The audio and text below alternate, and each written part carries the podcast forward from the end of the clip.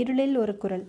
கனநேரம் ஜொலித்து உலகை ஜோதி வெள்ளத்தில் மூழ்கிவித்த மின்னலின் ஒளியிலே புத்த பிக்ஷு ஏரிக்கரையில் நின்று கைகளை தூக்கி பேச்சிருப்பு சிரித்த காட்சியைக் கண்டதும் சற்று நேரம் குண்டோதரன் பீதியினால் கை கால்களை அசைக்க முடியாதவனாய் மரத்தோடு மரமாக நின்றான். பிறகு மனத்தை திடப்படுத்தி கொண்டு சேற்றில் தட்டுத்தடுமாறி தரைமேல் நடந்தான். கரையை பிளந்து கொண்டு தண்ணீர் ஓடிய இடத்தை நோக்கி உத்தேசமாக அவன் நடந்தபோது மறுபடியும் கண்ணை பறிக்கும் மின்னல் ஒன்று மின்னியது. அந்த ஒளியில் வெட்டப்பட்டிருந்த கால்வாய் முன்னால் பார்த்ததைக் காட்டிலும் அகன்றிருப்பதையும் தண்ணீர் முன்னை விட வேகமாய் கரை பிளந்து கொண்டு போவதையும் பார்த்தான். புத்த பிக்ஷு நின்ற இடத்தில் அவரை காணவில்லை. ஆனால் மண்வெட்டி மட்டும் கிடந்த இடத்திலேயே இருந்தது. உடனே குண்டோதரனுடைய மனதில் சிறிய தைரியம் உண்டாயிற்று. கால்வாயை ஒரே தாண்டாய் தாண்டி அப்பால் குதித்தான். அக்கரையிலே கிடந்த மண்வெட்டியை கையினால் தடவி எடுத்துக்கொண்டு அவசர அவசரமாக மண்ணை சரித்து வாய்க்காலில் தள்ளத் தொடங்கினான். அப்படி தள்ளி கொண்டிருக்கும் போதே ஆஹா இது வீண் பிரயத்தனம் போலிருக்கிறதே என்ற எண்ணம் அவன் மனதில் தோன்றியது. அதே சமயத்தில் அவன் கழுத்தண்டை ஏதோ ஸ்பரிச உணர்ச்சி ஏற்படவே சட்டென்று மண்வெட்டியை கீழே போட்டுவிட்டு நிமிர்ந்தான். அவன் எதிரிலே கும்மிருட்டில் ஆஜானுபாகுவான ஒரு கரிய உருவம் நின்றது. அது புத்த பிக்ஷுவின் உருவம்தான் என்பதையும் அவர் தமது இரும்பு கைகளால் தன்னுடைய கழுத்தை பிடித்து நெரிக்க முயல்கிறார் என்பதையும் ஒரு கணத்தில் தெரிந்து கொண்டான். குண்டோதரனுடைய வஜ்ர கைகள் புத்த பிக்ஷுவின் கை மணிக்கட்டுகளை பிடித்து கொண்டன. மறுகணமே குண்டோதரனுடைய தலைக்கு மேலே நாகநந்தி பிக்ஷுவின் பேசிருப்பு ஒன்று ஒழித்தது இடையிடையே வானத்தை கிழித்து கொண்டு தோன்றி மறைந்த மின்னல் வெளிச்சத்தினால் இன்னும் கண்ணங்கரியதாய் தோன்றிய காரில் காரிருளில் விளிம்பு வரை தண்ணீர் ததும்பி அலைமோதி கொண்டிருந்த ஏரிக்கரையில் கணத்துக்கு கணம் அகன்று வந்த உடைப்புக்கு அருகில் குள்ள உருவமுள்ளே குண்டோதரனும் நெடுதுயர்ந்த நின்ற புத்த பிக்ஷுவுக்கும் இடையே பிடிவாதமான மல்யுத்தம் ஆரம்பமாயிருந்தது.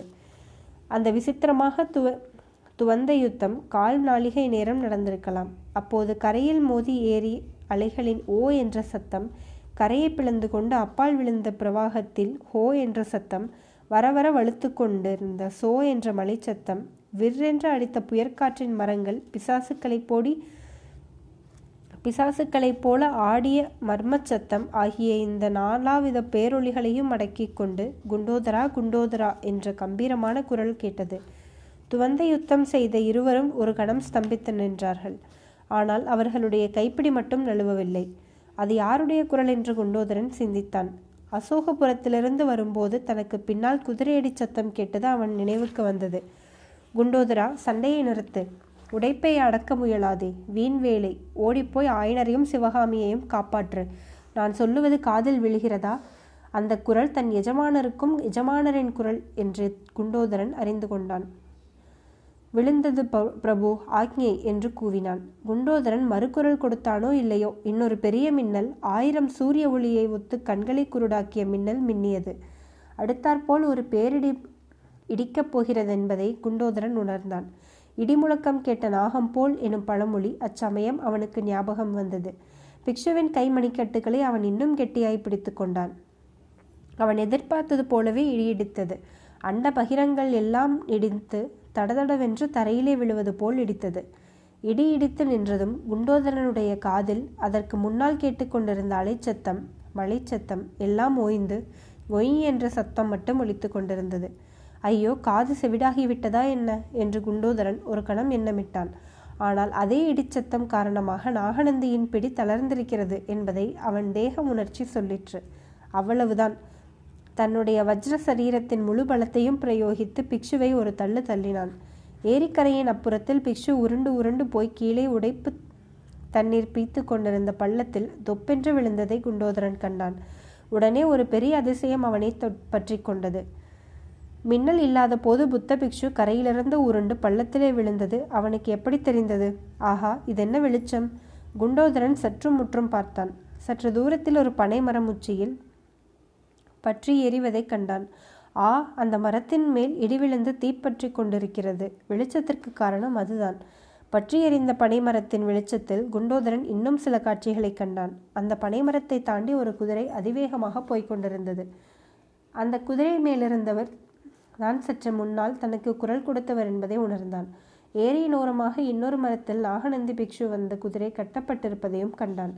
அதற்கு மேல் வேறொன்றையும் பார்க்க குண்டோதரன் விரும்பவில்லை. அந்த க அந்த குதிரை இருந்த இடத்தை நோக்கி பாய்ந்து சென்றான். நடுவில் கால் சறுக்கி கீழே விழுந்ததை கூட அவன் பொருட்படுத்தவில்லை. மரத்திலிருந்து குதிரையை அவிழ்த்துவிட்டு அதன் மேல் குண்டோதரன் ஏறினானோ இல்லையோ பனைமரத்து வெளிச்சமும் அணைந்துவிட்டது. அதுவரையில் சிறு தூறலாய் இருந்தது அப்போது பெருமழையாய் மாறியது. எத்தனையோ பெருமழைகளை குண்டோதரன் பார்த்ததுண்டு. ஆனால் அன்றைய இரவு பெய்த மழை மாதிரி அவன் பார்த்ததே இல்லை. வானம் பொத்துக்கொண்டு அதற்கு மேல் தங்கியிருந்த தண்ணீர் தொடதொடவென்று கொட்டுவது போல் மழை கொட்டிற்று. ஆஹா ஏரி உடைப்புக்கும் இந்த பெருமழைக்கும் பொருத்தம்தான். நல்ல நாள் பார்த்துதான் நாகநந்தி திருப்பார்கடலை வெட்டிவிட்டார் என்று குண்டோதரன் எண்ணிக்கொண்டார். இப்படியும் இந்த ஏரி வெள்ளம் அசோகபுரம் போய் சேர்வதற்கு முன்னால் நாம் போய் சேர வேண்டும் என்று தீர்மானித்தான். ஆனால் அந்த தீர்மானத்தை அவனால் நிறைவேற்ற முடியவில்லை. அந்த இருளிலும் மழையிலும் குண்டோதரன் வழி கண்டுபிடித்து குதிரையை நகர்த்தி கொண்டு அசோகபுரம் போய் சேர்வதற்கு வெகுநேரம் முன்னாலேயே ஏரிக்கரை நெடுந்தூரத்திற்கு நெடுந்தூரம் உடைத்து கொண்டு பள்ளம் பிரள வெள்ளம் பிரளயமாக ஓடத் தொடங்கி அசோகபுரத்தை அடைந்துவிட்டது.